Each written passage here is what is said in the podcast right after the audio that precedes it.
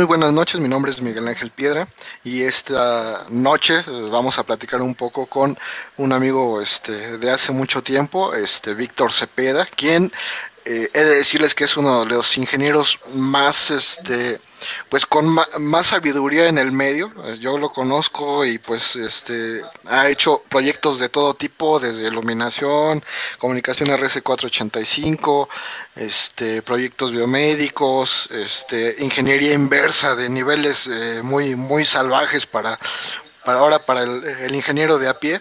Este, entonces pues de hecho él con él fue uno de mis primeros profesores de microcontroladores, entonces este, pues es así como que el sensei de, de, muchas generaciones. Este, Víctor, bienvenido, muchas gracias por, por, aceptar la invitación. Gracias Miguel, es un honor estar aquí con, compartiendo un ratito con ustedes. Este, y pues adelante. Así que muchas gracias por la invitación y pues en lo que, en lo que pueda, pueda aportar en esta plática. Sí, pues, este, Víctor, eh, obviamente, gracias de nuevo. Y a mí me gustaría platicar contigo acerca de, vamos a empezar con, a lo mejor con otros temas y ya luego regresamos a, lo académico, ¿no? Ahorita tú eres este jefe, eh, gerente de una empresa, ¿no? Platícanos qué es lo que haces ahorita. Eh, bueno, digamos en términos generales, soy jefe de área, llamémoslo así. Este, en el contexto, digamos, de todo lo que hacemos en la empresa, hacemos tanto diseño electrónico, eh, también trabajos de otro tipo como eh, reparaciones de tarjetas electrónicas, por ejemplo, pero de sistemas ya un poquito especializados, ¿no? Como sistemas de transporte. Y dentro de otras cosas, eh, una una de las cuestiones en las que también entramos es que llega a suceder que en muchos sistemas hay que hacer reingeniería precisamente, ¿no? Debido a la obsolescencia de los componentes electrónicos, entre otras serie de cosas, ¿no? Eso desde luego, claro, eh, no soy yo solo, o sea, finalmente somos un grupo de, compañeros, digamos, y especializados, digamos, en diferentes cosas, ¿no? Tanto la parte de hardware, de software, lo que, lo que nos corresponda, digamos así, ¿no? O lo que se designe, digamos. Sí, bueno, obviamente muchos de estos proyectos tienen este cláusulas de confidencialidad, eso obviamente. Yo por eso yo no voy a decir nada, lo que tú me digas es lo que vamos a este a que vamos a platicar. En los sistemas de transporte, ¿qué nos puedes platicar de eso? ¿Qué es lo más grande que has manejado? Bueno, por ejemplo, ahí en ese podríamos hablar a lo mejor de una tarjeta que en su arquitectura tiene un microprocesador, tiene FPGAs, CPLDs, eh, la placa como tal es de 10 capas, entre otra serie de características, ¿no? Más de 500 componentes electrónicos. no, pues 10 capas ya es mucho.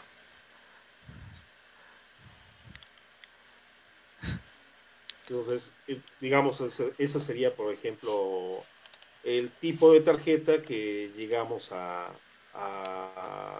pues en muchas ocasiones hacer rediseño o, de plano hacer el diseño desde cero, ¿no? Dependiendo del caso. Sí, pues entonces son tarjetas de, de veras, ¿no? Porque de repente, este, cuando hablamos de, ay, vamos a reparar una tarjeta, a lo mejor me imagino una tarjeta de una televisión, una tarjeta de, de un microondas, un, pero estamos hablando de tarjetas de, de veras, industriales, este, de sistemas de transporte ya, eh, pues, pues ya de veras, ¿no?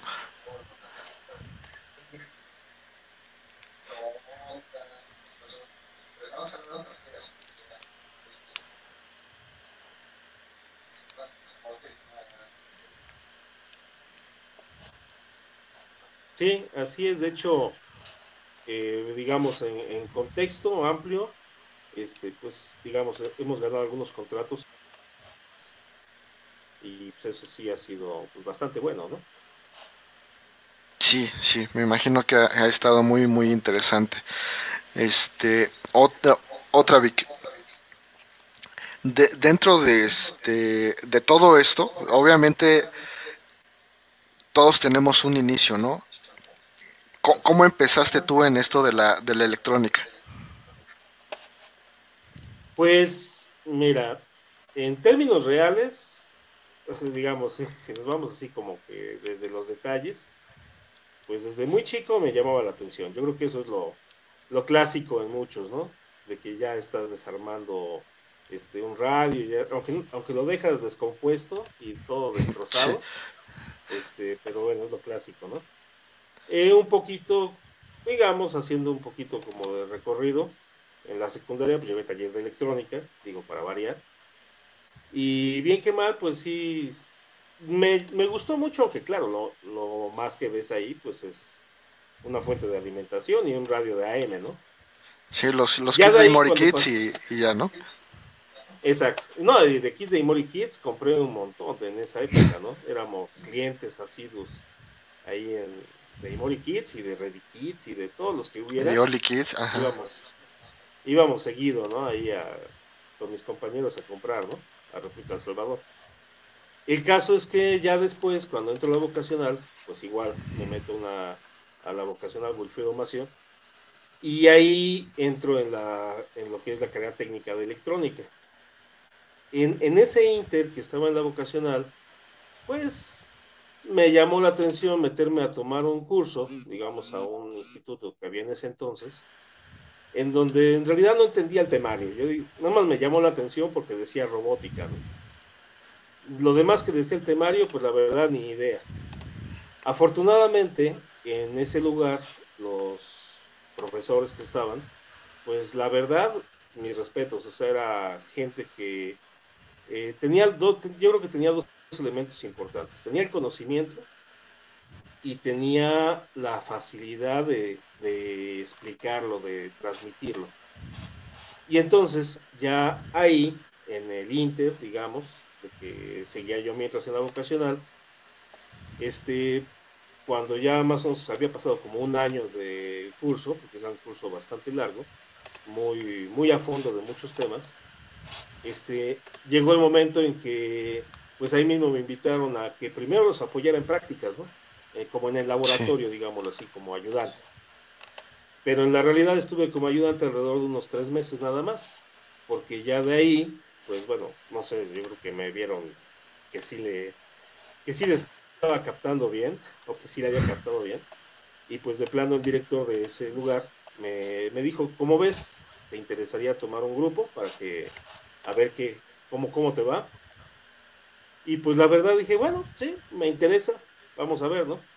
En ese entonces tenía yo apenas 17 años, ¿no? Estamos hablando que en ese curso lo que se abarcaba era desde, desde electrónica en general hasta programación de microprocesadores y microcontroladores. Claro, estamos hablando de microprocesadores como Z80. Este, estamos hablando, esto es en el 1990 particularmente, ¿no? Ya, tiene, ya llovió, ¿no? 30 años, sí, sí, sí. Y, y finalmente de ahí, de ahí me seguí. Así es.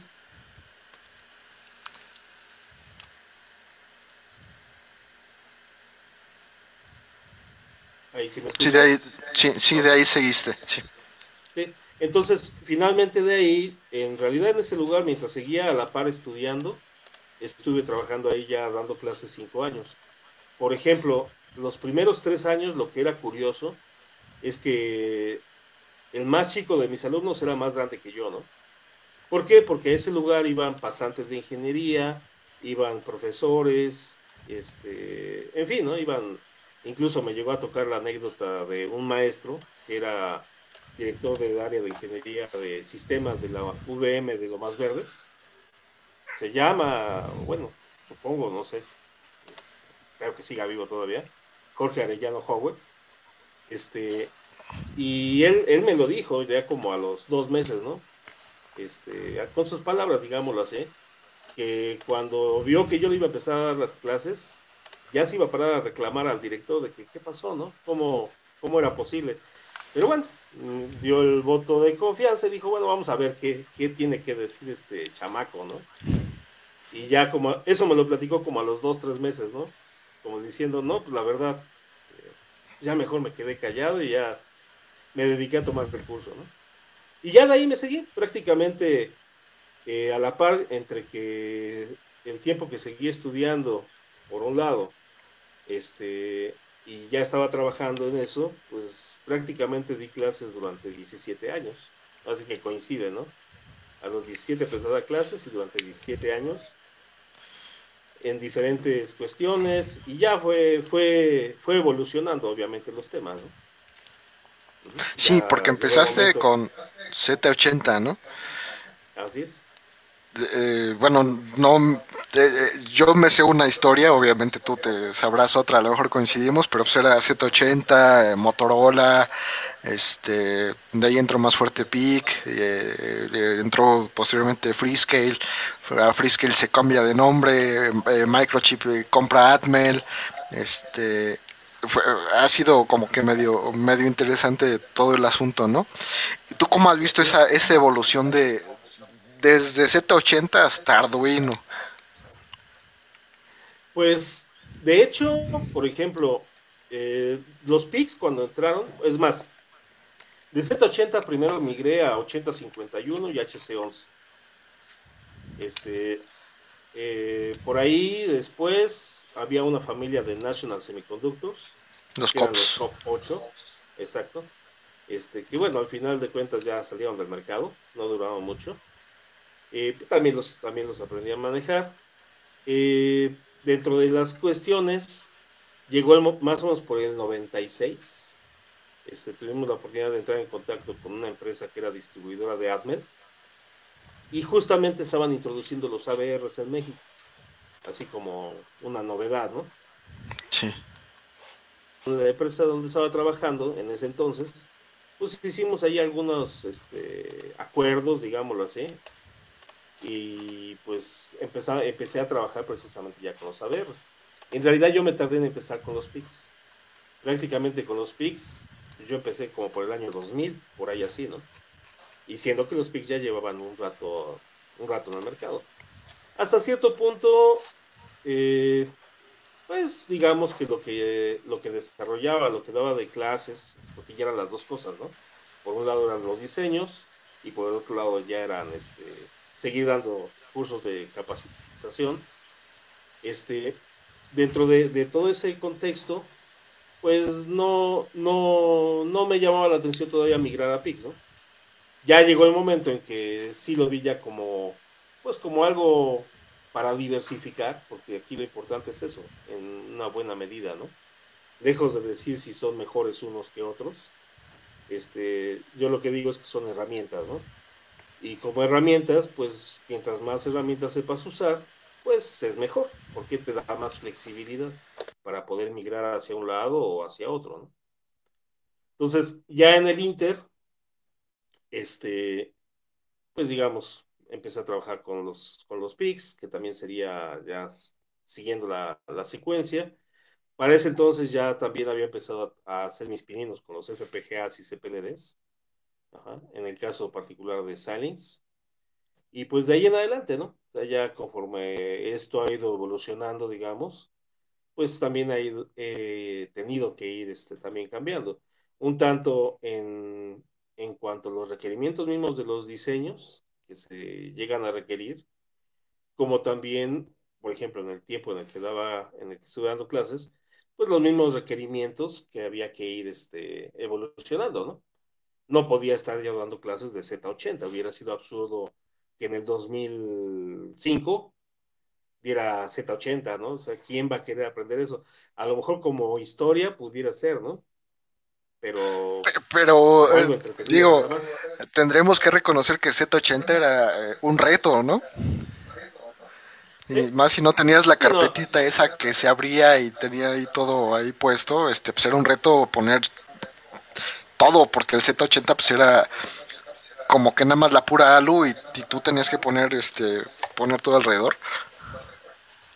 Sí, digamos era el puro CPU con sus registros y pues tenías que ponerle sus decodificadores, todo, todo, todo. Y prácticamente, de hecho, cuando empecé a programar Z80, pues era una en ensamblador, pero no usando un compilador o un editor en computadora, sino que hacías tu código en libreta, sacabas los códigos hexadecimales de las instrucciones y ya después eso en una microcomputadora ingresabas los códigos, todo en hexadecimal, ¿no? O sea que tú eras el compilador. El acumulador. Eh, ajá, exactamente.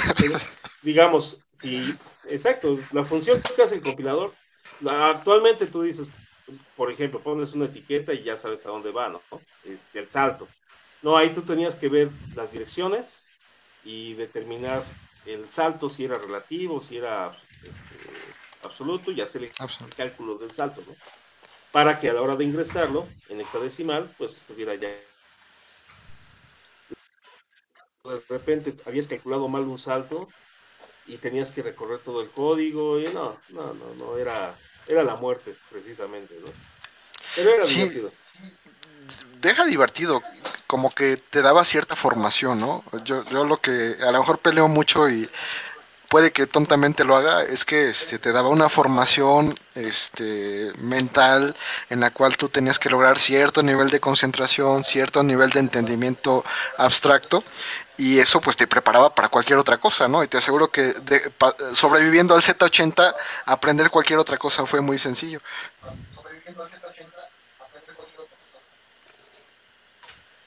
Pues sí, o sea, bueno, vaya, a lo mejor está mal que yo lo diga, ¿no?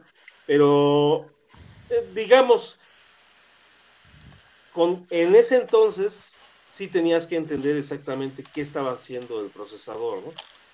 Y eso, trasladándolo al día de hoy, te ayuda a visualizar, eh, por ejemplo, cuando tienes que encontrar algún bug en tu código y dices, ¿y qué estará haciendo el procesador? No lo sé. Este, pues, así que es, todo ese tipo de cosas pues, sirven de base, ¿no? Para entender, a ver, aunque hayas hecho el código a lo mejor en un lenguaje de alto nivel, este, poder analizar en bajo nivel cierto tipo de problemas, ¿no? Que incluso los mismos compiladores luego llegan a generar retrasos y cosas que, no se ven a simple vista cuando programas en alto nivel. Sí, sí, así es. Y bueno, y, lo pregunto porque, este, como que hemos tenido un consenso últimamente en el que los chavos que vienen y que solamente aprendieron Arduino, este, pues tienen un problema de, entendimiento, de, cómo resolver los proyectos, si, si, no, si, lo que el, si el problema al que se enfrentan no está este, en internet, este, pues ya es como que se nos bloquean. No, no sé, tú como jefe de área, pues yo supongo que recibes y capacitas personas, prácticas profesionales, no sé cómo lo manejen, pero este, ¿cómo ves a los nuevos ingenieros que, vienen solamente con estas herramientas?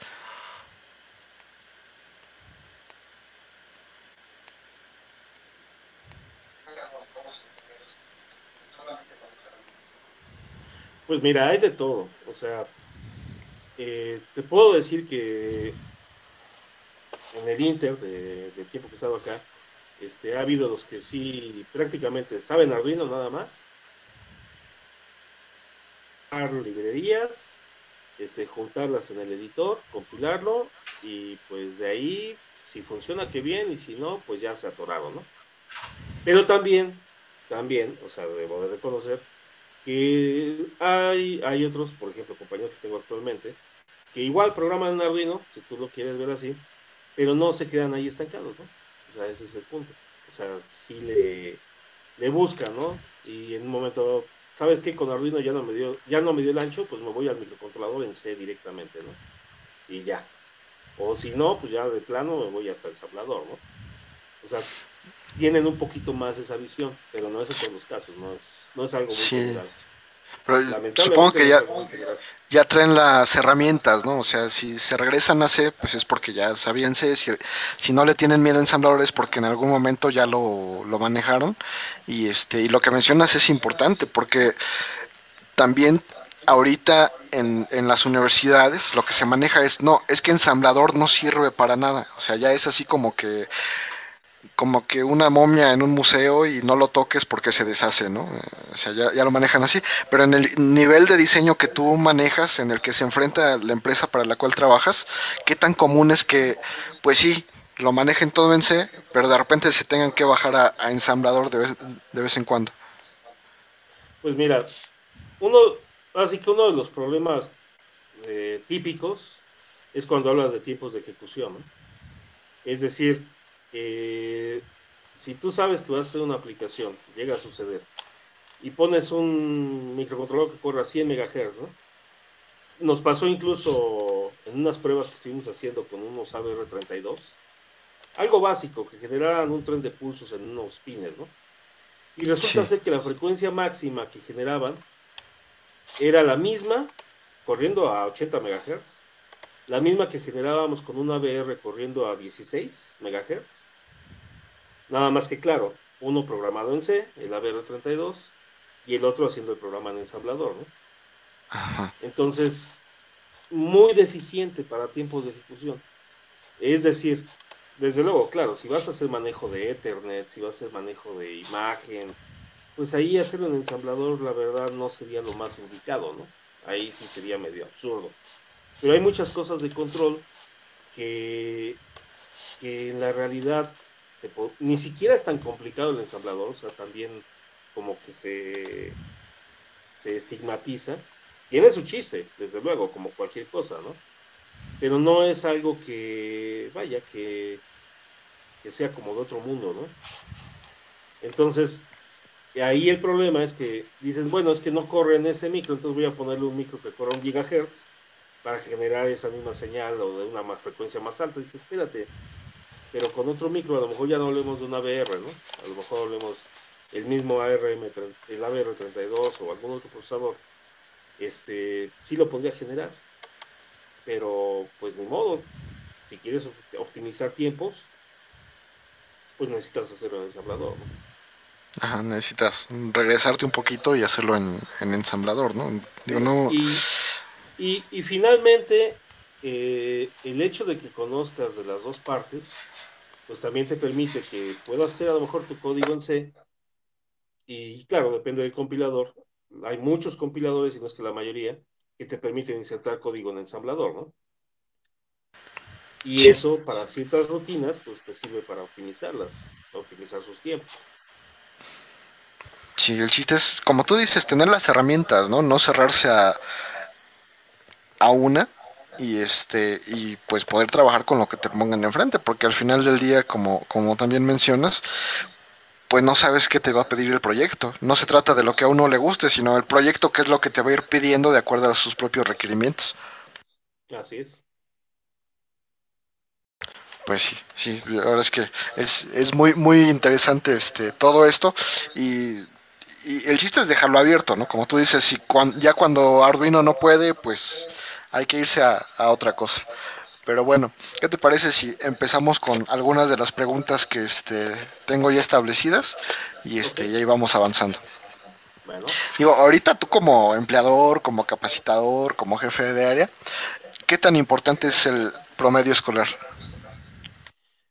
Pues mira, el promedio como tal, digamos, el que tengas un buen promedio, el que hayas terminado una carrera, el que tengas cierta actitud ante las situaciones, el que te sepas expresar, cada uno de esos elementos es como tener un as. Es decir, si, tú nada más tienes buen promedio, pero no te sabes expresar, este, no, o sea, no te truncaste la carrera tal vez, en fin, etcétera, todos esos elementos, pues con un solo as no vas, va a ser más complicado. No quiere decir que si te falta alguno de esos elementos, este, no puedas salir adelante. Hay muchos que de la carrera su promedio fue malísimo, bueno, no, no que hayan, digamos, de 8, pensémoslo así, o 7 incluso, este, pero cuando salen, pues buscan cómo cubrir sus, sus lagunas y sus, lo que les haya generado problema en la carrera, ¿no? Y salen adelante, o sea, digamos, les hizo falta ese as, pero tenían el empuje, tenían eh, la actitud, es, decir, otra serie de elementos que si no los tienes, por mucho que tengas ese muy buen promedio, pues no te sirve para nada, ¿no? Sí, entonces es, un, es una parte de un todo, ¿no? Así es. Que qué bueno que, que, busques tener un buen promedio, eso que ni qué, ¿no? Pero no lo es todo, finalmente, ¿no? Hay muchos factores incluso que pueden hacer que tu promedio baje y no necesariamente que no son porque no estás entendiendo, ¿no? sí, sí, así es. Puede, nos decían por ahí, puede que tengas un problema familiar, puede, que ese día no, no hayas tenido para el pasaje y no llegaste al examen. Y, eso pues no significa que no sepas, ¿no? Simplemente se atravesó otra cosa y, y pues no, no se pudo. Sí, mira, incluso, por ejemplo, hacía mención de cuando estaba en la vocacional, ¿no? Por ejemplo, y que me metí a tomar el curso. Parte también fue porque acababa de reprobar electrotecnia, ¿no? Y dije, no, pues tengo que ver cómo le hago para, para subsanar eso, ¿no? Pero ya que aprendí más y demás, y pues hace la reflexión, me pongo a pensar, bueno, la verdad nos explicaban, nos, imagínate, las caídas de tensión en las resistencias con esponjitas, ¿no? Y que las esponjas absorben agua. Y, entonces, como que esos conceptos, la verdad, pues, ah, para mí eran más pantanosos. Y yo pienso que fue parte, digo, no, no tampoco me quiero justificar, este, pero fue parte de que pues, no la haya entendido a lo que me estaban queriendo explicar, ¿no? Cuando a lo mejor ya me lo explicaron de otra manera, a lo mejor lo querían poner tan fácil que, ya no lo entendían, ¿no? Exacto, sí, ese es el punto, ¿no? O sea, como que ahí la parte eh, pedagógica sí le fallaba al maestro, pues bastantito, ¿no? Pero bueno, finalmente eso ya pasó, ¿no? Sí, pero bueno, es, es importante saberlo también porque toma en cuenta que ahorita, este, digo, para ti, para mí ya son épocas de, de las cavernas, pero pues los chavos que están en la secundaria, que están en la prepa, que, están iniciando la carrera, pues es importante que sepan que, no todo, no todo funciona como uno espera, ¿no? Y como tú le dices, a lo mejor yo no le, yo no le entendí a ese profe, pero pues hay opciones, hay que buscar por otro lado. y en ese momento, pues yo te aseguro que no había muchas escuelas de electrónica, te ha de haber costado cierto trabajo encontrarlas, pero este ahorita ya está YouTube y están muchas otras plataformas en las cuales se pueden aprender las cosas, ¿no? Así es. Sí, no, de hecho antes si tú querías información técnica de un circuito, tenías que comprar el manual. Así, tal cual, ¿no? Y no eran baratos. no, y... me conecto a internet y bajo el PDF. Y acuérdate que los manuales de ABR ni siquiera traían índice. O sea,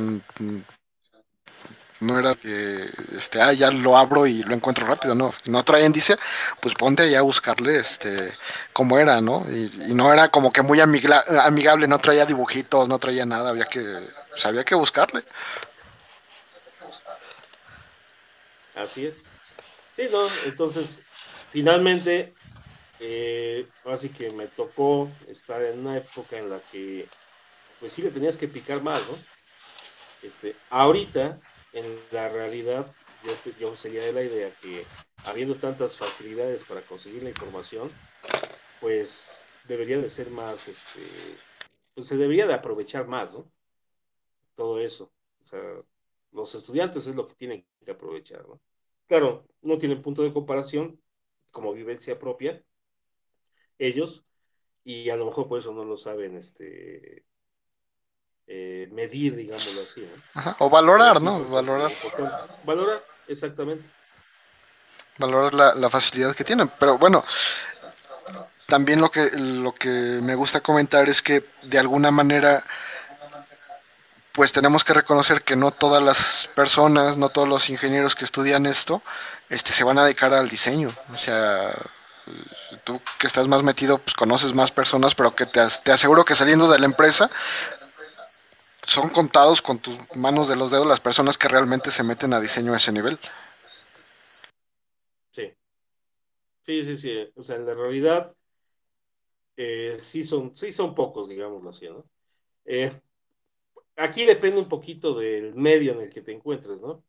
Eh, yo recuerdo mucho cuando trabajábamos juntos, este, y ahí podría decir que particularmente de los compañeros que estábamos en ese entonces, pues no tengo ubicado a alguno que no esté dedicándose al área, digámoslo así, de principio. Y a lo mejor algunos de ellos no al diseño como tal, pero la mayoría sí, ¿no? Y haciendo ahí buenas, buenas cosas, ¿no? Ahí está este Miguel Adriano, está este Francisco, bueno, los dos Franciscos, ¿no? Por ejemplo. Sí, sí, sí. Este, y otros compañeros, ¿no? Que, que ahí están en el área y que eh, como que es, había el lugar, digámoslo así, ¿no? Para...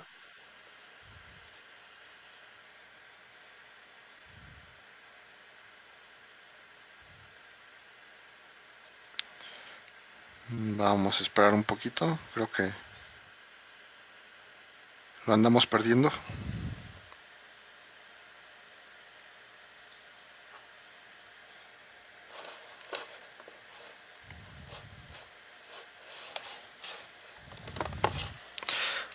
Escribir a ver si sigue con, con internet.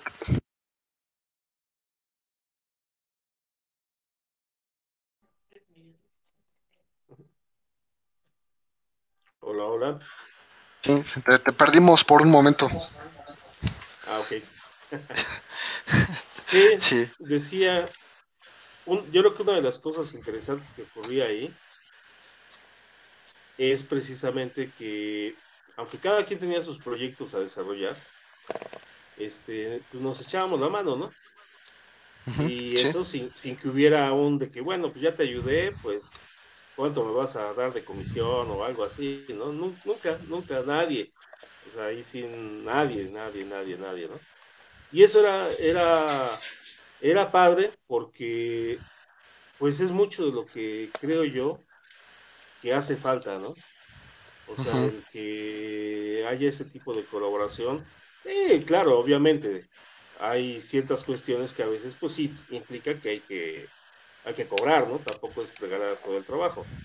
Pero hay muchas cosas que son de difusión, de compartir información, que no tendría por qué ser así, ¿no? Hasta cierto punto, desde luego. Sí, sí, yo lo que digo es, mira, si yo no escribo una línea de código, no tengo por qué cobrarte. Si nada más te recomiendo algo, si, si te digo qué página busques, si te recomiendo un manual, si te paso un archivo, no tengo por qué cobrarte. Ya si quieres que me siente en, en mi escritorio y escriba código, ahí sí, perdón, pero este, ahí sí te tengo que cobrar. Sí, desde luego.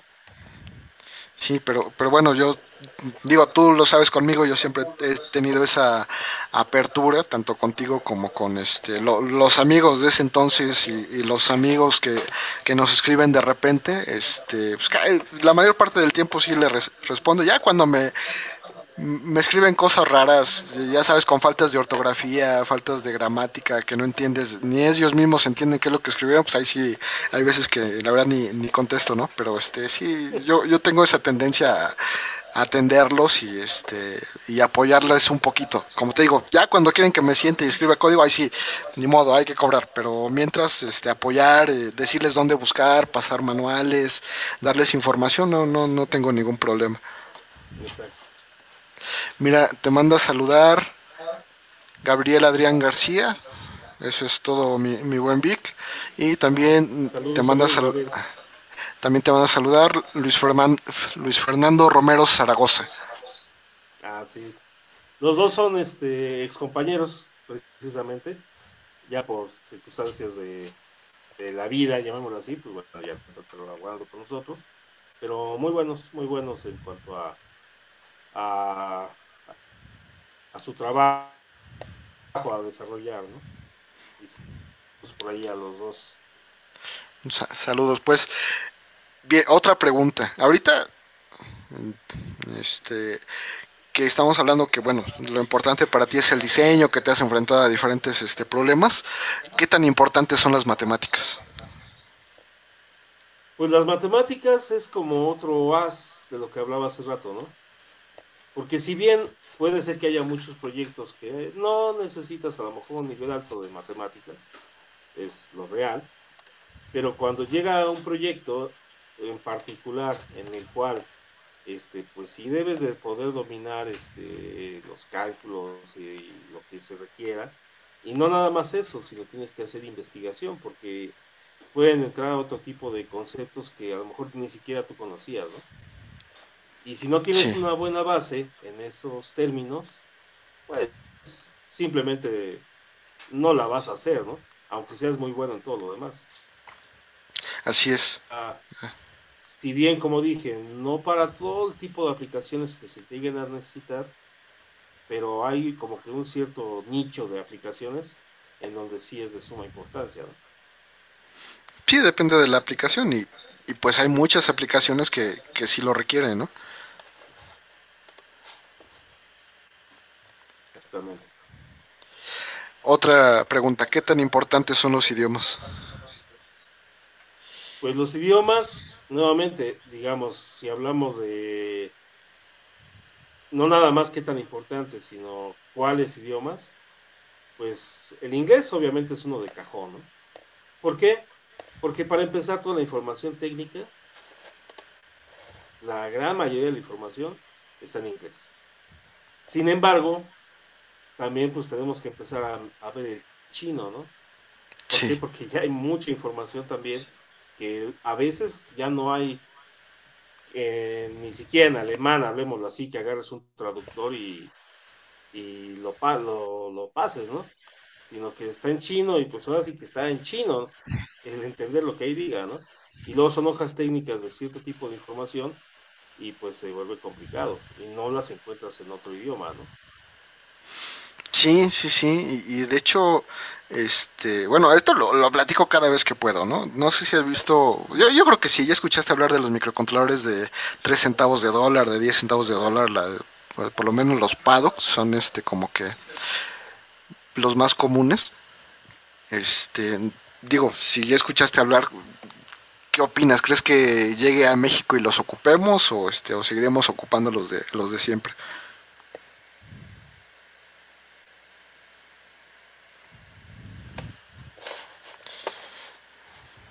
Que te, volvimos a perder. Finalmente es, entran muchos factores, ¿no? A veces la tecnología puede tener una muy buena propuesta. Ya, ya, eh, ya te, recuperamos. No, no sé hasta dónde este, escuchaste mi pregunta. Sí, sí, sobre los microcontroladores que me mencionabas, ¿no? Sí. Ok. Eh, a veces llega a suceder que hay familias que llegan de microcontroladores o de ciertas tecnologías que puede ser que tengan propuestas muy interesantes, muy buenas, pero como todo, si no lo saben vender, si no tienen un buen marketing, si no tienen buenas herramientas, pues no sirven, se van, se van a la basura, ¿no? Eh, por ejemplo, cuando Texas Instruments lanzó los MSP 430 la primera vez, este, no sé, habrá sido más o menos por ahí del... Este, ellos argumentaban que, la ventaja de su microcontrolador, que cabe aclarar que si era buena arquitectura, o es buena arquitectura, este, pero que ellos no, ellos no iban a usar ni programación en circuito, ni memoria flash.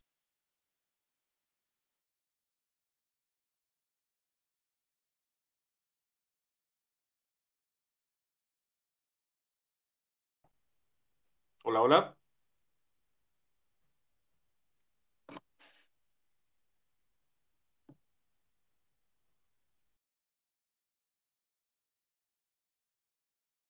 ¿Me escuchas? Sí, ya te escucho bien. ahí está. Este, que no iban a, manejar memoria flash. A ver, permítame. Aquí ya se minimizó. ¿Me sí, te veo. Te sigo escuchando y te sigo viendo. Ah, ok. Sí, entonces, digamos, lo que era ya tendencia, como por ejemplo los APIs y los ABRs, ellos decían que a ellos no les interesaba eso porque ellos eran Texas Instruments. Entonces, que con eso era más que suficiente para decir que era buena tecnología. Eh, finalmente, para, ese momento, pues era una mala estrategia de mercado, ¿no? Porque aunque el producto era bueno en cuanto a arquitectura, pues esos peros finalmente nos decían, imagínate, en el, estamos hablando de 89, 90, ¿no? Si quieres empezar a trabajar con estos micros, tienes que invertir alrededor de unos 10 mil pesos, ¿no? Sí. Y volteabas a ver a los que estábamos en la, en la plática y decían, oye, pero si para empezar con PIX, bajo el diagrama del programador Es más, pido las muestras en ese entonces, ¿no? Y me gasté menos de 500 pesos y ya empecé a programar, ¿no? Bajo el ensamblador incluso y con eso. Y Texas no, Texas te vendía todo, hasta el compilador, hasta el ensamblador, ¿no? Como tal. ¿Qué pasó? Que prácticamente por ahí del 2006, pues tuvieron que hacer un relanzamiento de la familia, ¿no? 2004. Sí. Y entonces ahora sí, ya eran con memoria flash y todas esas políticas que las empresas chiquitas, como Microchip y Admin en su momento, actualmente ya no son ya no es chico Microchip. Pero entonces, comparado con Texas, comparado con Texas Instruments, era de los chiquitos, ¿no? Pues tuvieron, los grandes tuvieron que copiar esas estrategias porque no les quedó otra. Entonces, si hablamos de, familias nuevas, como lo que tú me estabas preguntando en un principio, pues ahí de todo, ahí todo va a depender de cómo lo, que lo sepan vender, ¿no?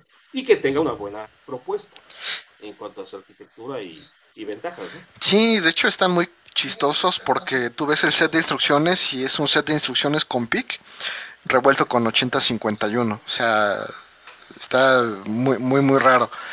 Y este, ellos en realidad no lo están vendiendo directamente. Lo que eh, resultó es que como los micros están caros para que uno pueda desarrollar, este, hubo gente que lo que está haciendo es que está haciendo su, los compiladores y están haciendo, o bueno, ya hicieron el programador este, que, tú lo puedes igual descargar y este, armar en tu casa. Entonces, como que lo único que le veo bueno a Arduino, que son las comunidades que tiene, se armó una comunidad para poder empezar a, usar esos microcontroladores. Y a mí en lo particular, pues me llama mucho la atención porque si te das cuenta, un microcontrolador de microchip ahorita que hay escasez, lo más barato que lo encuentras es como en un dólar. Y este y estos pues, son muchísimo más baratos. Con lo que te compras este 100 eh, de los de microchip, te compras este 1000 de los otros.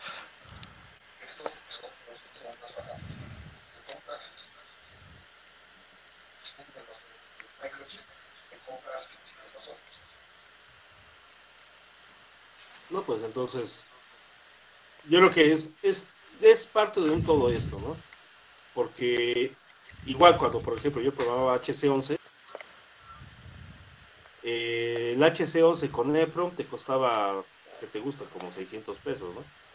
Y estamos hablando de 600 pesos en el que te gusta, en el 94. O sea, hablemos del, eran 600 mil pesos en ese entonces, ¿no? Entonces hablemos de la inflación, hablemos de todo lo que implica eso y pues en la actualidad si fuera la única opción y siguieran al mismo precio, pues no serían 600 pesos, serían muchísimo más caros, ¿no? Sí, tres veces más por lo menos. Sí, así es. Entonces, pero ¿qué, qué, llegó a desequilibrar a, a los HC11 y 8051? Los PICs precisamente. Los ABRs fueron los que le terminaron de dar la patada para que para que ya salieran del mercado, ¿no? ¿Sí? O bien que evolucionaran. O sea, finalmente esas familias, por decir la del HC11, pues no murió por completo. Finalmente todavía hay microcontroladores actuales que están basados en esas, en esas arquitecturas, ¿no? Pero pues tuvieron que evolucionar, o sea, no hubo de otra. Y dentro de esa evolución también implicó bajar costos. O sea, es parte de y el que ahorita haya otra familia nueva que esté todavía bajando más los costos, pues es lo mismo, ¿no? Si no se duerme Microchip, pues va a tener que alinearse porque él en su momento hizo lo mismo, ¿no? Sí, sí, sí. Microchip fue de los que regalaron los programadores en sus seminarios. Como tú bien lo mencionas, este, podías descargar el programador. Hoy en día este, si compras un programador, trae un número de serie y lo tienes que dar de alta. Este, ya no son baratos, ya andan arriba de 30 dólares el más económico. Entonces, como que Microchip se convirtió en lo que, en lo que combatía al principio, ¿no? Ajá. Pero fíjate, cabe aclarar que en la época del HC11, el programador, ahí sí no había más que un programador universal, y pues arriba de los 6 mil, 7 mil pesos, ¿no? Entonces, si bien, como tú mencionas ahorita, ¿no?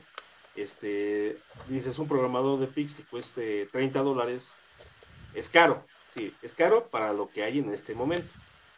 Sí. Pero, eh, Pero en la realidad, comparado con tecnología más, más antigua, en donde sí necesitabas a fuerzas un programador universal, pues en realidad sigue siendo barato, ¿no? Por ejemplo, dentro de las tarjetas que nosotros vemos acá en el trabajo, pues llegamos a encontrar muchos componentes igual, ya viejos, ¿no? Eh, HC11 incluso, o HC12. Y ahí sí necesitamos el programador universal a fuerza. Entonces ahí no hay una opción de decir, ah, pues el programador de 30 dólares. Oye, es que es caro. No, no, tiene que ser universal. Y resulta que el programador para ese, este, esa serie en particular, no es cualquier programador universal, ¿no? Y entonces ya está arriba de los 10, 15, 20 mil pesos, ¿no?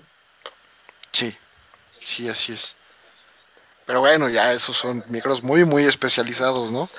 Aplicaciones muy, muy especializadas. La, la, ventaja aquí es que si hablamos de tecnología actual, pues esa sí es la tendencia.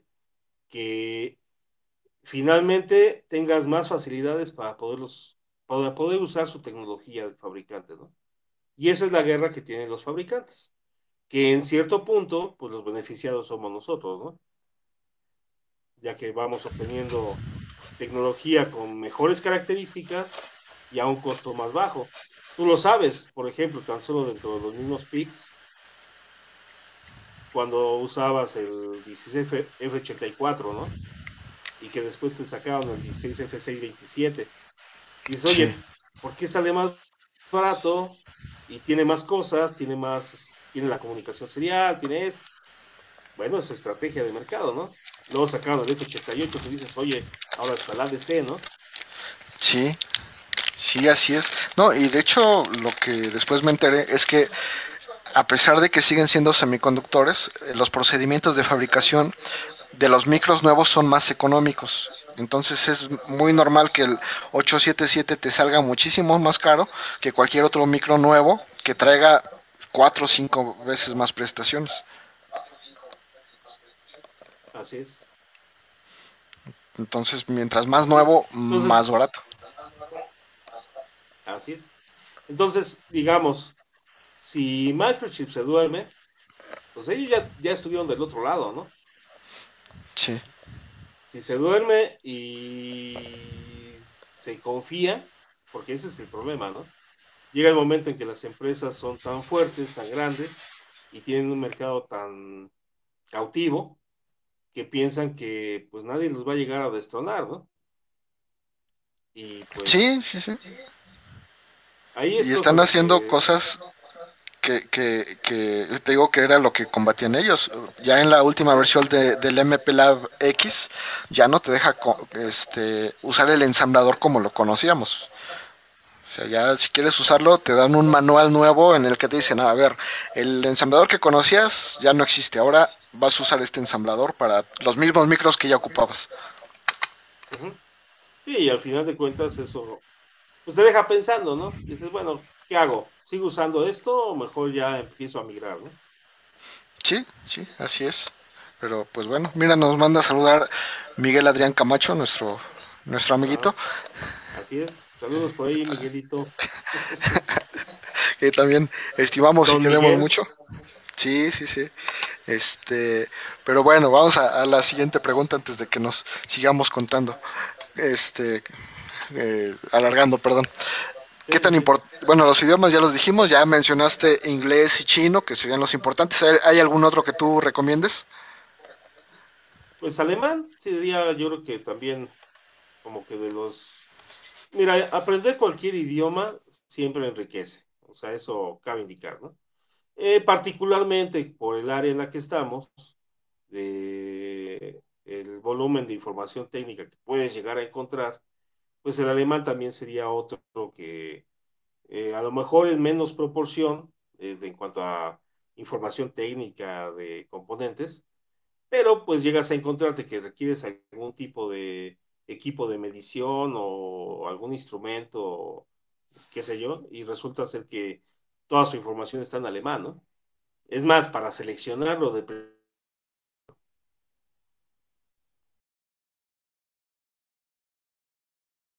obvio los idiomas son, son muy importantes y el alemán pues es una de las opciones fuertes, ¿no? Y más para la parte automotriz, y de instrumentación, pues es, es muy, muy importante. ¿Qué es lo que consideras más importante para ingresar a la vida laboral? Más en, la, en el área que tú manejas. Ajá. Mm, yo pienso que una de las cosas importantes es saber venderte. Digo, suena, suena raro, ¿no? Pero es decir, hay veces que los chavos puede ser que tengan, sean unos genios, ¿no?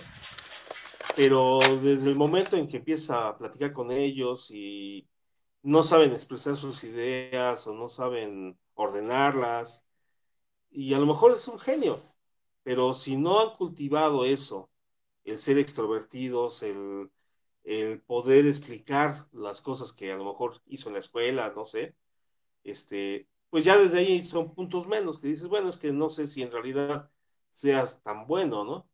Y a lo mejor sí lo era, pero no, no, no saben proyectar. Ese sería el punto, ¿no? No saben proyectar ese conocimiento que puedan tener, sea que hayan tenido la carrera, sea truncos o lo que sea. Si no sabes proyectar lo que sabes, pues no sirve, o sea, al final de cuentas, ¿no? Entonces, yo pienso que un elemento que sí es muy importante, lamentablemente las áreas de ingeniería, las áreas técnicas, se deja luego mucho de lado, son las humanidades, ¿no? El que la persona se desarrolle también como persona.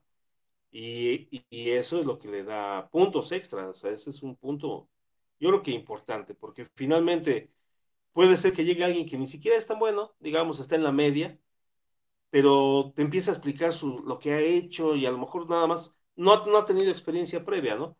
Tal vez nada más lo de la escuela es lo único que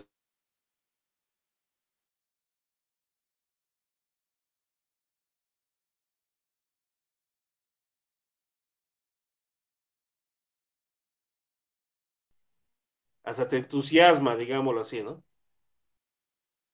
esa es la, la, proyección personal, es lo que es un elemento que es de suma importancia. Sí, sí. ¿Y qué, otro dato sería, sería importante? Pues, digamos, mmm, ¿qué podría ser? Por ejemplo, entraríamos en cosas un poquito más, este, como mundanas, llamémoslo así, pero finalmente, dentro de ese mismo contexto, eh, tan solo el hecho de que, de que no sepas redactar bien, ¿no? Tu currículum. O sea, hablemos de algo muy trivial, podríamos decir, ¿no? Y dices, bueno, ¿y eso qué, no? No, no me dice nada. O sea, al final de cuentas, no, no está vendiéndome la idea de que, de lo que él conoce, ¿no? Entonces, así como para un alguien que quiere entrar, digamos, a trabajar en cuestiones de ingeniería, técnica, etcétera, pues sí es muy importante el que aparte lo, lo sepa decir, digamos, sepa expresar lo que, lo que conoce, pero también incluso la forma de redactar, ¿no?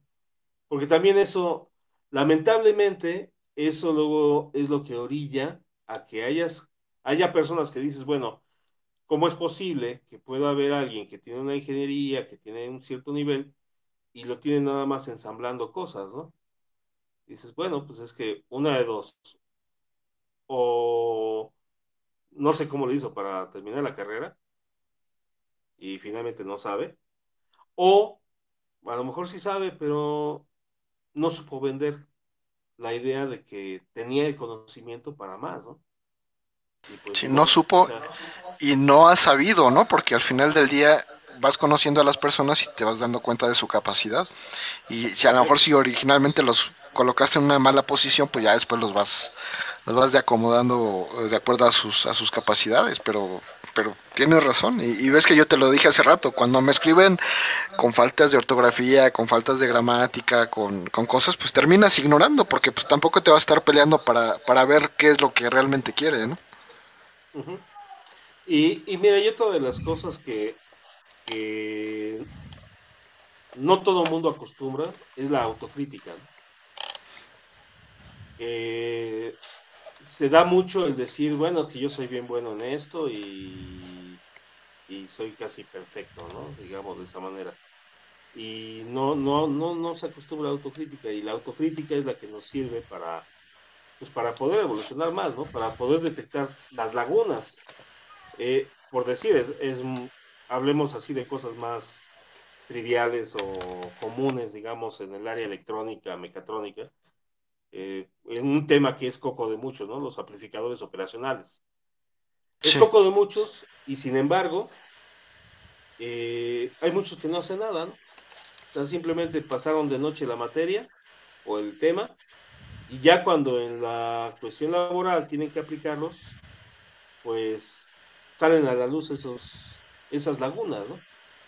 Sí. Entonces, si yo sé que de ciertos temas no le entendí, porque no le entendí o porque el maestro no, o yo, yo estaba bloqueado o el maestro a lo mejor lo que, lo que es, ¿no? A veces no son buenos, Ajá, o sea, hay de todo. Este, bueno, ¿qué vas a hacer? Porque finalmente si ya terminaste una carrera, hablemos en ese contexto, tu título dice que lo sabes. ¿Y si lo sabes? Ah, o sea, ese, ese tipo de autoanálisis de decir, bueno, a ver, tengo mi tía de materias, ¿no? según mi título, dice que excede esto, esto, esto y esto. ¿Y si lo sabes? Porque finalmente, finalmente cuando llegues a pedir un trabajo, pues no sabes eh, en sí las necesidades propias de la empresa, ¿no? Pero puede ser que ese tema en particular que pues pasaste de noche sea de que te hagan un examen, ¿no? Sí, bueno, pues sí, sonaba muy bien todo lo que decías que sabías hacer, pero sí necesitábamos que supieras de ese tema, ¿no? Y pues gracias, muchas gracias y pues ahí nos vemos para la próxima, ¿no? Sí, y más porque hay, hay cosas que, como tú dices, que son tan básicas, tan importantes y que a lo mejor no nos imaginamos que se ocupa para tantas cosas, ¿no?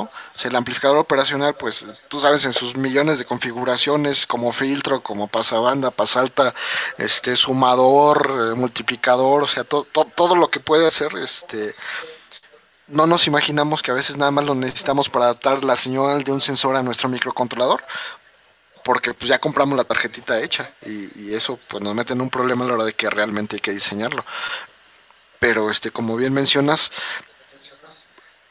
lo que sabemos tiene que respaldar el, el título o la tira de materias o, tu, tu, este tu solicitud de empleo. Sí sí o sea digamos eso hablando de quienes tienen a lo mejor la formación académica no también hay los que han evolucionado de otras maneras. Bueno ahí será en otro contexto de otras formas como tendrán que demostrar no Sí. Las tablas y lo que tengan detrás, ¿no? Desde luego. Sí, sí, así es. Pero, este, pues ya. son, temas que, nos podemos pasar un buen rato este, ahí platicando, ¿no? Así es. Nuestra siguiente pregunta. Todos tenemos un top que pensamos que sería el mejor trabajo o empleo de nuestra carrera. ¿Cuál es el tuyo? El mejor trabajo, o sea, digamos, en cuanto a eh, tú, el mejor trabajo que tú digas, yo quiero hacer esto, el trabajo de esa persona, o me imagino que puede existir un trabajo en el que yo haga este tipo de cosas, algo que tú conozcas o, o que te imagines, de hecho puede ser real o, ficticio. Yo quiero ser Tony Stark o Mark Zuckerberg o, o, este, no sé, Steve Wozniak. Pues mira, de hecho, digamos, desde que me empezó a gustar la electrónica, así como tal, y me abrieron el panorama en aquel entonces que te decía que tomé algunos cursos y demás, y aprendí Z80, este, pues la verdad ahí le encontré, le encontré el gusto a estar programando procesadores, microcontroladores, circuitos lógicos, y pues prácticamente lo que yo pensaba era seguir trabajando toda mi vida haciendo eso, ¿no? Haciendo desarrollo electrónico, este, pero en, e, en, ese, en ese contexto, ¿no? Y eso fue lo que me, me, ha ido llevando, pues, a las diferentes cosas y trabajos en los que me he desempeñado, ¿no? Eh, por decir, ya en la actualidad, pues, empiezas a aprender ya otro tipo de cuestiones, ¿no? eh, por un diseño en particular que se llevó a cabo acá en la empresa, tuvimos que meternos con arquitecturas de seguridad intrínseca y con ciertas normas para poder hacer diseños que sean intrínsecamente seguros, ¿no? Ahí ya asignar niveles de lo que se conoce como SIL, el SIL 1, SIL 2, y todo, y todo eso te, cambia la perspectiva, te cambia la visión porque eh, empiezas a ver ciertas cosas que alguien más hizo de diseño en otro país y que tú decías, es absurdo, ¿por qué hicieron eso de esa manera? Pero ya que lo analizas, dices, ah, ok, ya eh, era por una cuestión de seguridad intrínseca, ¿no? O sea, así hay muchísimas cosas.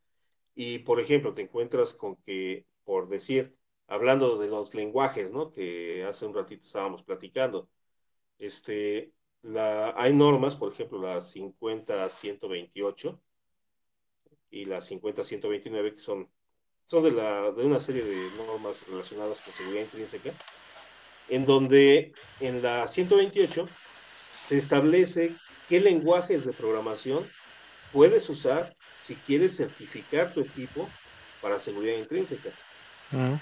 y, de, y, de, todos los lenguajes que hay, por ejemplo, eh, lenguajes que son este, muy, eh, ¿cómo se podría decir?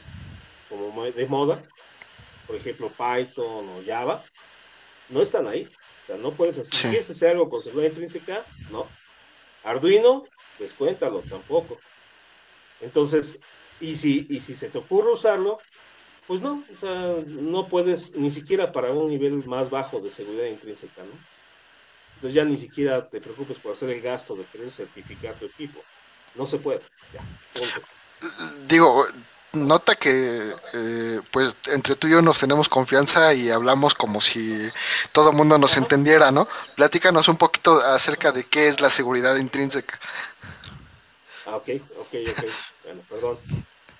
Sí, digamos, eh, si hablamos, por ejemplo, de un automóvil o si hablamos de un tren o de un avión, ahí los circuitos electrónicos, tanto la parte del hardware como del software, se dice, vaya, que suene a juego de palabras, que deben de ser intrínsecamente seguros.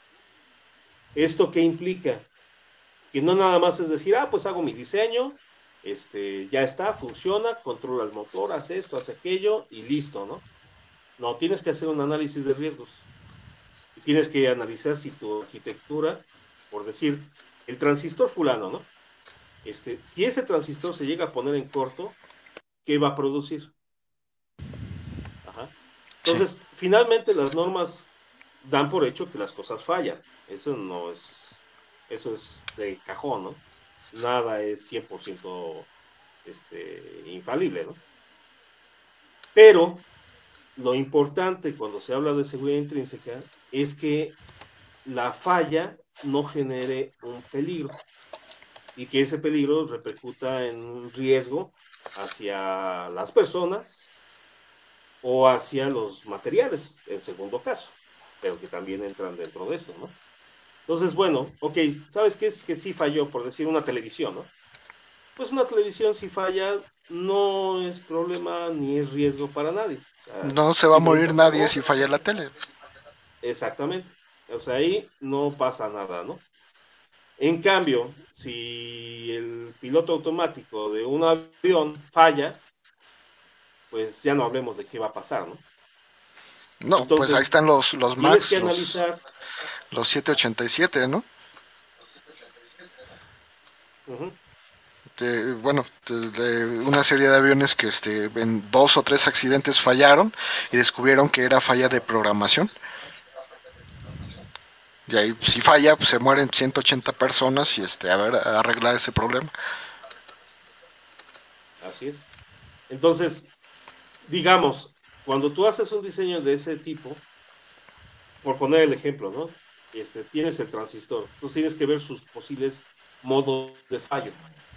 Si se pone en corto, si se pone, si se abre, ah, ok, si se pone en corto va a producir esto, y en función de eso, bueno, deja de funcionar el equipo, se señaliza, este, pero no genera más peligro, ¿no?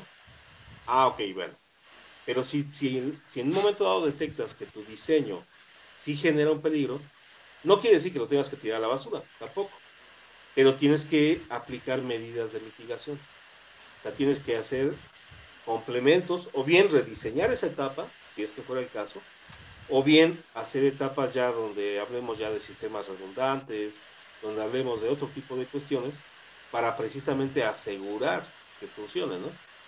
Y por ejemplo, cuando se habla de redundancia, también, incluso nosotros mismos acá en la empresa teníamos esa, teníamos una idea errónea, que es la, creo la que muchos tienen, cuando se habla de redundancia, en cuanto a que si quiero redundancia para aumentar la seguridad, pues pongo dos equipos y si uno falla, entra el otro. ¿No? Sí, es lo, sí es lo normal, sí. De manera coloquial piensa. lo, lo que se entiende, ¿no? Lo que uno entiende, sí. Ajá. Ajá. Pero no. Cuando vas a certificar te dicen, no. Esa sí es redundancia, pero esa es redundancia solamente para aumentar la disponibilidad. Ajá. Pero eso no te aumenta la seguridad. Eso nada más es de que falla, ok, no se detiene, entra el otro y sigue funcionando, ¿no? Pero si la falla genera un peligro, esa redundancia no te sirve para nada. Entonces, la redundancia, perdón pues, si se oye por ahí un gato. Sí, sí, ya lo escuché. Este, bueno, aquí hay muchos.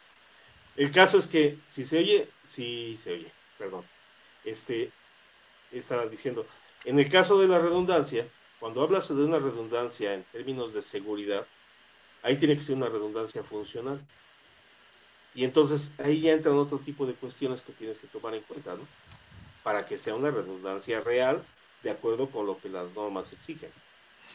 Sí, sí, digamos lo más básico. Si falló el transistor, el sistema se tiene que dar cuenta de que falló el transistor, tiene que avisar y, eh, y, si es posible tiene que entrar otro sistema que reemplace dentro del mismo sistema esa funcionalidad. Eh, bueno, eso es lo clásico que pensaría uno. Ajá, sí.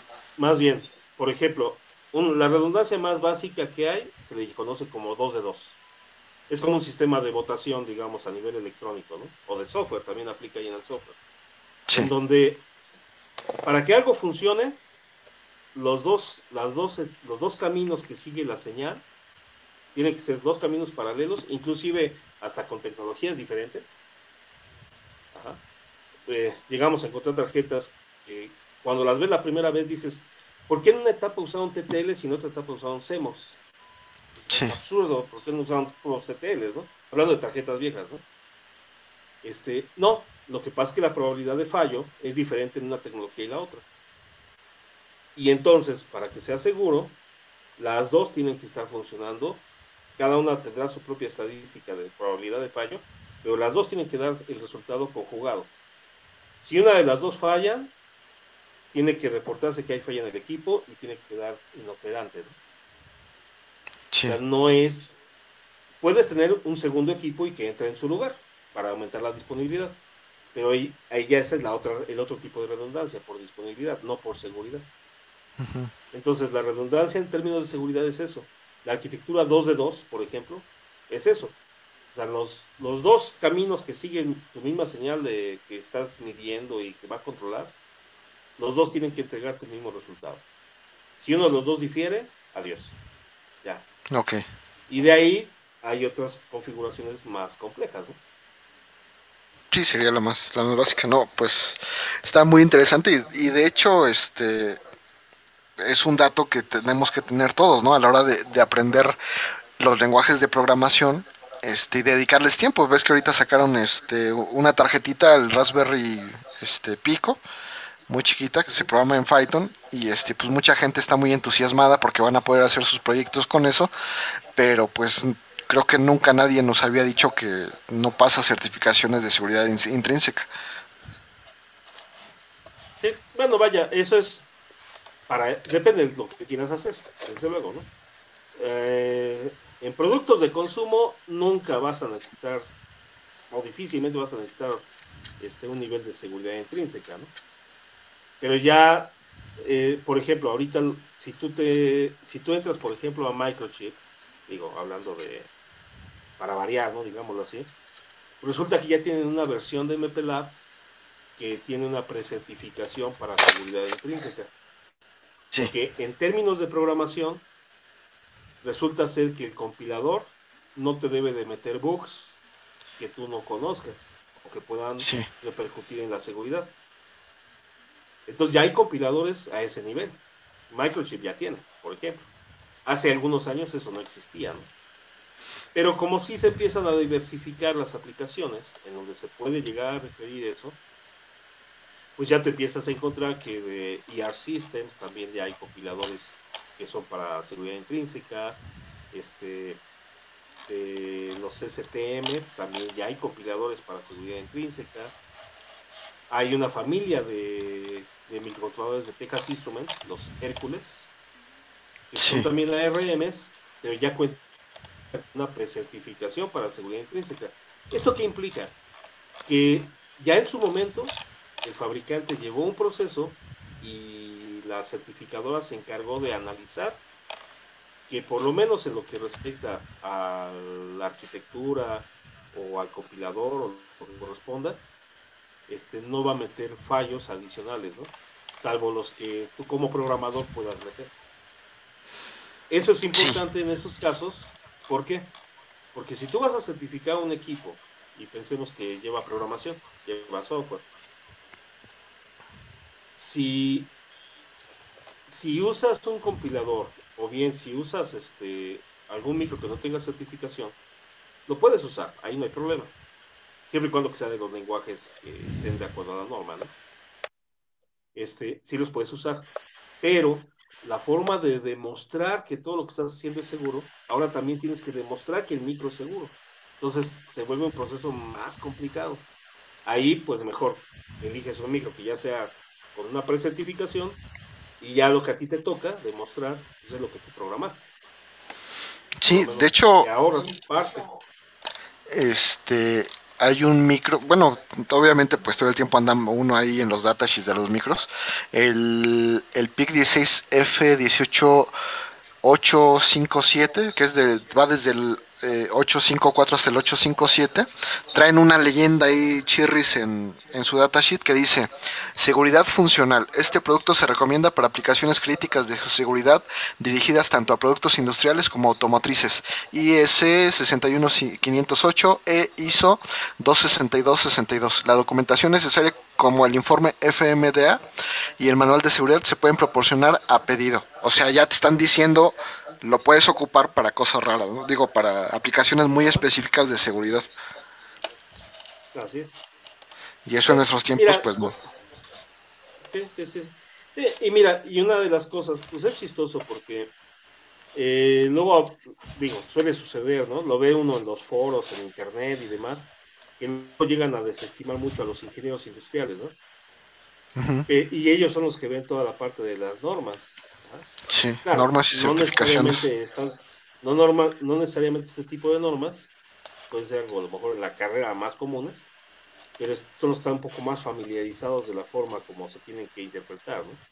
Porque el problema de una norma es que tú dices, ah, pues agarro y la compro, ¿no? Por ejemplo, la 61508. Y resulta que te metes a la página de la IEEE o de donde la vayas a conseguir y está la 61, 508-1, 2, 3, 4. Es bueno, ¿y cuál? No, pues resulta que pues tienes que tener todas, ¿no? Cada una se justifica de qué es lo que se está diciendo con otra y cubre diferentes cosas, ¿no?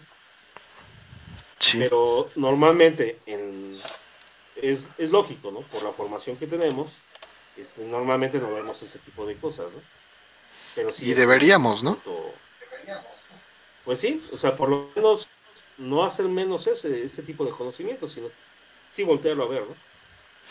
Por ejemplo, algo que coloquialmente cuando haces un diseño, ¿no? Dices, voy a poner un transistor y lo pongo sobrado para que aguante más corriente, ¿no?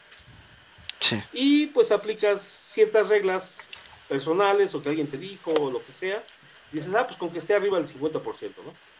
Pero eso en que te ¿qué tanto te va a beneficiar que sea el 50 y no sea el 10% arriba? ¿no? Pues bueno, en ese, en ese mismo contexto hay una norma militar que te sirve para hacer ese cálculo, es una estadística, tampoco es 100% seguro, pero te, determina la probabilidad de falla que puede tener un elemento en función de sus condiciones de estrés. Y entonces, eso, no hablemos de seguridad intrínseca, eso para cualquier diseño, pues puede ser, puede ser importante, ¿no? Y lo que sí es que en seguridad intrínseca, ese sí es de cajón, ¿no? Ahí sí no hay, tienes que usar ese tipo de normas. No, digo, me queda clarísimo, ¿no? Y hay otro tema que, digo, te lo platico porque yo, yo sé que me lo puedes resolver, ¿no? Toda la vida nos han dicho todo el mundo que los fusibles son para proteger nuestro circuito. Y a mí me queda claro que es al revés. O sea, yo tengo mi circuito, lo voy a conectar a la línea de luz y si mi circuito hace corto puede hacer un problema más grande, ¿no? Entonces el fusible lo que va a hacer va a ser proteger la línea de luz de la instalación del edificio de la casa donde me encuentro. ¿Estoy bien o estoy mal? El fusible no es para proteger mi circuito, es para proteger la instalación. Pues en la realidad entraría por los dos lados. O sea, finalmente si tu circuito puede generar un daño al resto de la instalación y de ahí generar un, un accidente, un peligro mayor, pues obviamente sirve, ¿no? Y en dado caso, si hay una sobretensión y eso genere una sobrecorriente, pues también ahí sí sería la inversa, protege a tu circuito, ¿no? El problema, claro, es cuando eh, lo que no se vuela es el fusible. Sí, se vuela la instalación y... Bien dimensionado. Sí, porque el, circuito se dañó y la instalación se dañó y el fusible, bien, gracias, ¿no? Porque no estuvo bien dimensionado.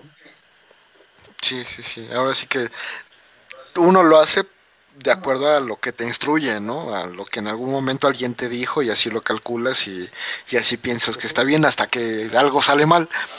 Pero como tú bien dices, hay, que irse a las normas. Las normas son las que ya alguien hizo los estudios necesarios, las estadísticas, para explicarnos cómo deben funcionar las cosas. Y eso es lo que, lo que no.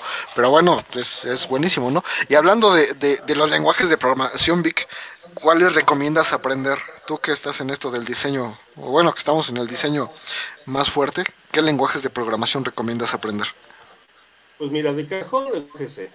O sea, es, independientemente de que te quieras ir más abajo o más arriba o lo que sea, o con los lenguajes de moda, este lenguaje C sí es uno de los que de cajón necesitas, ¿no? Ya de ahí, si te vas a sus variantes C++ o C Sharp, bueno, eso ya es otra cuestión, ¿no? Este, pero sí sería como que uno de los importantes. Reiterando sobre esto que hablaba de la seguridad intrínseca, es uno de los lenguajes que, que sí te permiten que puedas avanzar con una certificación, por ejemplo. Sí. Ahora, ya a título muy personal, pues sí es, yo pienso que sí es muy importante el que conozcan bien la arquitectura de lo que están programando y pues eso que también conozcan el ensamblador, ¿no? ¿Por qué? Porque, como decía hace rato, no es ni aferrarse a una cosa u otra, pero finalmente te da más herramientas, ¿no? O sea, es como, digamos, en su momento, no es decir, uso mejor PIX o uso ABRs, o uso FPGAs o pongo un PLC. No, finalmente son herramientas, están ahí para usarse, y obviamente mientras más herramientas sepas usar, pues eres más versátil, ¿no? Sí, sí, vas a tener más formas de resolver un solo problema. Así es. Porque también te llegas a encontrar con que el cliente o quien te estás mandando hacer el control quiere que uses un PLC a fuerza, ¿no? Entonces, bueno, está bien. Y habrá otras veces que te diga, no, es que eh, yo necesito que uses un PLC, ¿no? Pero quiero que lo que hagas me cueste 200 pesos. Dice, espérate, si tienes el conocimiento, le puedes explicar de manera muy detallada o con manzanitas si tú quieres, porque con el PLC no se puede, ¿no? Ese costo, finalmente no hay de ese costo. Ah, pero mira, puedo hacer una aplicación con esto, esto y esto, y que ya en volumen, pues a lo mejor sí se logre tener ese costo. ¿no? Sí, sí, así es. No, alguna vez tuvimos un cliente que quería que se hiciera todo con compuertas. No, es que con PIC, a ver, no, no funciona, yo quiero compuertas y pues se hizo con compuertas. Y hasta eso, saber usar compuertas también tiene su, su chiste. Exactamente. Sí, sí, sí, o sea, es, es como todo. Y luego a veces, temas como ese o como el hacer un arreglo con transistores, pues lo dejan de lado, ¿no? Dicen, ah, pues compro la tarjeta fulana que se consigue en tal página, es más, hasta por Mercado Libre. Este, y ya, ¿no? Lo solucioné. Sí. o sea, como alguien que integra, está bien. Y en muchas ocasiones a veces, pues sí, si, es, si eso es funcional y te va a dar la solución a lo que quieres resolver a un buen costo, pues no está mal, tampoco. tampoco hay que satanizar ese tipo de cosas. Pero si en determinado momento quieres mejorar esto y no tienes los elementos, así que las herramientas, el conocimiento para decir, ¿sabes qué? Como prototipo estuvo bien, pero voy a hacer yo mi propia tarjeta, voy a reemplazar los elementos este, para optimizarlo. Si no tienes esas herramientas, pues no lo vas a poder hacer. ¿no? Sí, sí, sí. Y es muy importante saber que uno puede controlar el costo de los productos, ¿no? O sea, ya cuando conoces de componentes, conoces de diseño, conoces de tarjeta, hay cosas que los diseños comerciales este, exageran y que tú te puedes ahorrar y al final de cuentas siempre el cliente va a buscar lo más barato. A veces no es ni siquiera que ocupes el micro más poderoso o, un 16F84. Si es más barato, ese es el que van a escoger. Sí, digamos, hay muchos factores que van a brillar a que a que se decida qué camino es el que se debe de seguir, ¿no? Sí, sí, sí, pero hay que tener las herramientas. Exactamente. Muy bien, Vic, ya por último, ya nos alargamos un poquito. ¿En algún momento te has detenido y pensado, qué bueno que estudié esta carrera, qué bueno que me dediqué a esto? Pues de hecho, como mencioné hace un ratito, este, desde que no tal vez desde la secundaria, ¿no? Porque ahí, como dije, son cosas más básicas, desde luego. Pero desde que le agarré eh, el modo, digamos, a la programación de procesadores y empecé yo a hacer mis propios pininos, digámoslo así, este, pues de ahí la verdad, este, pues me seguí, ¿no? Entonces, eh, no, no, no ha habido una cuestión de decir, híjole, pues como que le erré en, lo que estoy haciendo, ¿no? en cuanto a ese tipo de cuestiones de desarrollo. Pero un punto en el que tú, tú te hayas parado así como que en la pose de superhéroe y digas, ahora, hoy sí me la rifé, este, qué bueno que me dediqué a esto. Pues, ¿qué podría ser? Bueno, lo que pasa es que por lo regular eh, por la autocrítica que me hago, no quiere decir que no piense que sea bueno, ¿no? Desde luego. yo sí pienso que soy bueno, ¿no? Pero procuro mantener los pies en el piso. Aun cuando haga algo así que diga, no, esto salió perfecto. Entonces, sí lo tengo un poquito difuso. Podría decir, por ejemplo, a ciertos logros, este, eh, eh, un tiempo estuvimos haciendo, estuve haciendo diseño de analizadores de gases y podría decir que el primer analizador de gases portátil este, lo desarrollé, ¿no? Bueno, yo y un amigo que se llama Miguel Ángel también, ¿no? sí. Para, variar, ¿no? Somos muchos, sí. Exacto. Este, en su momento lo desarrollamos entre los dos, este, y pues sí fue un logro, porque un analizador de gases portátil que pudieras andar cargando para análisis, para verificación vehicular, por ejemplo, en ese entonces, estamos hablando del 96, este, pues sí era un logro, ¿no? Este, eh, digamos, ciertas situaciones que te hacen sentir padre, digámoslo así. Eh, tú sabes, durante también un cierto lapso, el que haya estado asesorando a estudiantes a que sacaran adelante sus tesis, después con la consecuencia de que te invitaran hasta la fiesta de graduación, ¿no? por decir algo, pero el que eh, se haya dado un cierto lazo, digámoslo así, eh, por lo que les, explicaste y que pudieron sacar adelante sus proyectos y demás, pues te hace sentir bien, ¿no? Eh, y pues por ejemplo, así que dentro de las cosas, el hecho de que lo que comentaba, ¿no? Cuando empecé a dar clases, mis alumnos más chicos eran tres o cuatro años más grandes que yo, pues eso, como sea, pues sí me queda un poquito así como de, como que mi ego personal, ¿no? Por decirlo de alguna manera, ¿no? Este, y que se dieran ese tipo de situaciones de que me dijeran, oye, tú eres el, asistente del maestro, cuando llega? No, permítame, mi nombre es fulano de tal, este, y pues yo soy titular del curso, ¿no? Y que se quedan así como que, pues, y más a la edad que tenía en ese entonces, 17, 18 años, pues sí, como que eh, podría haber perdido el piso, ¿no? Pero siempre busqué no, que no fuera de ese modo. Incluso en esos, en esos tiempos, algo que yo hice costumbre. Después dije, bueno, ya no le veo tanta necesidad, en los primeros tres, cuatro años que di clases, este, sí acostumbraba a decirle a, los, a las personas que tomaban cursos, ¿no? ¿Saben qué? Este, pues, como verán, pues a lo mejor soy hasta más joven que ustedes. Por favor, si, si hay algo que no les parezca, díganmelo con confianza, ¿no? O sea, tengan la confianza de decírmelo y yo tendré que ver lo que tenga que hacer para mejorar. Si no me lo dicen, no va a poder, no vamos a mejorar y pues bueno, este, mi intención es darles lo mejor. Afortunadamente, este, podría decirte que gracias a esa retroalimentación, a lo mejor sí, el primer año hubo comentarios, la verdad, pero eran comentarios más por la cuestión de la, no del conocimiento, no de que no supiera lo que les estaba explicando, pero tal vez que buscara la manera de explicarlo de una manera más clara, que buscara más la didáctica, este, ese tipo de cuestiones, ¿no?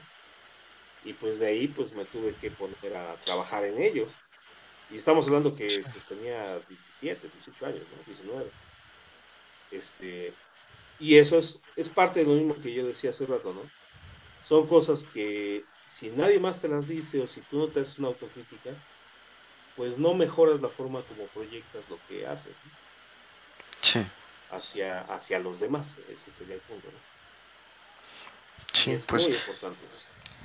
Sí, sí, sí, la, autocrítica y aceptar las críticas de las demás personas yo creo que es eh, lo más importante, ¿no? Ser, ser humilde es la base de todo lo demás, ¿no?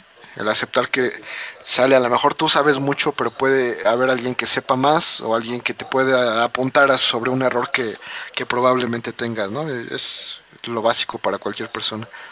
Exactamente. Por ejemplo, ya nada más como comentario, ¿no? Complementario. Me acuerdo mucho de un estudiante que hizo sus prácticas allá cuando estábamos, cuando trabajábamos juntos. Este, y me llegó, me, me dijo en una ocasión, no, la verdad es que tú sí sabes bastante. Y me empezó a decir, ¿no? Dice, yo, dice, la verdad, dice, nunca voy a poder saber lo que tú sabes. Y yo lo, lo único que le dije, mira, gracias, o así gracias porque me digas eso, ¿no? Digo, pero ¿sabes cuál es la diferencia entre tú y yo? Y me, se me queda viendo así como, pues, ¿qué me va a decir, no? Dice, no, no sé. El tiempo, digo, yo ya tengo más años en esto. ¿Qué quiero decir con eso? Que si tú le echas ganas y le pones empeño, pues en unos años va a ser lo mismo, o sea, no hay una diferencia, no es que alguien sea un superdotado, o, no, nada de eso, o sea, si tienes las, las ganas, digo, hasta vas a superar, eso tengo por seguro, digo, ese es un hecho, así que ni, ni te hagas menos, ¿no? Ahorita en este momento sí, a lo mejor sí aplica lo que me estás diciendo, ¿no? Pero en unos años, pues las cosas cambian, pero depende de ti. Ahí sí, no depende de la escuela, ni de tus padres, ni de nadie más. Depende de ti específicamente. Sí, de, de la persona, ¿no? Como tal. Así es. Pero bueno, Vic, pues muchísimas gracias por aceptar esta, esta invitación, por compartirnos tu experiencia. Y este me gustaría que pues, le mandaras un mensaje a los chavos que van empezando en esto de la electrónica, de la ingeniería, de, del diseño, este, a todos esos que están por desertar en la, de las clases en línea, este, algún buen mensaje y con eso este, cerramos la transmisión. Bueno, pues yo pienso que una de las cuestiones, si es un reto ahorita con toda esta cuestión de las clases en línea, si es un reto que les está tocando, a los que estén en ese momento estudiando, en todas las carreras y en todos los niveles, ¿no? Desde luego. Pero finalmente mm, no es algo que, que tenga que ser una traba para decir, pues voy a tirar la toalla, ¿no? Hay que verlo como un reto más. O sea, no es otra cuestión, ¿no? Eh, es en todas las circunstancias de la vida siempre va a haber problemas y siempre va a haber situaciones que haya que resolver. Eh, por decir una, haciendo así como una, un ejemplo, ¿no?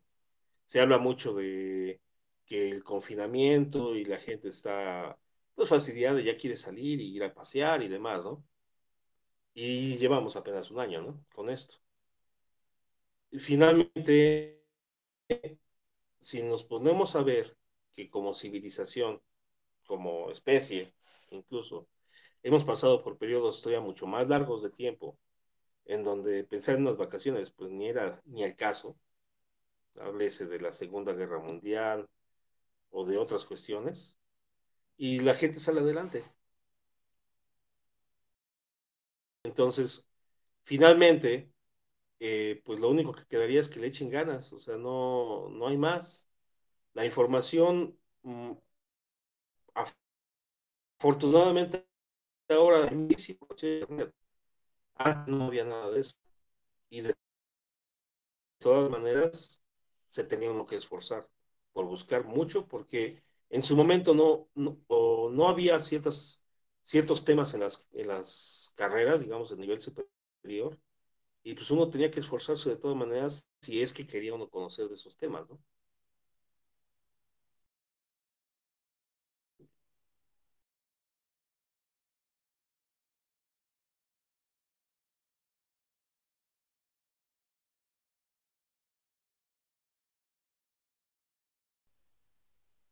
Hola, hola.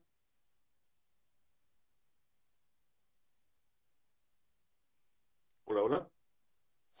Creo que nos votó la plataforma.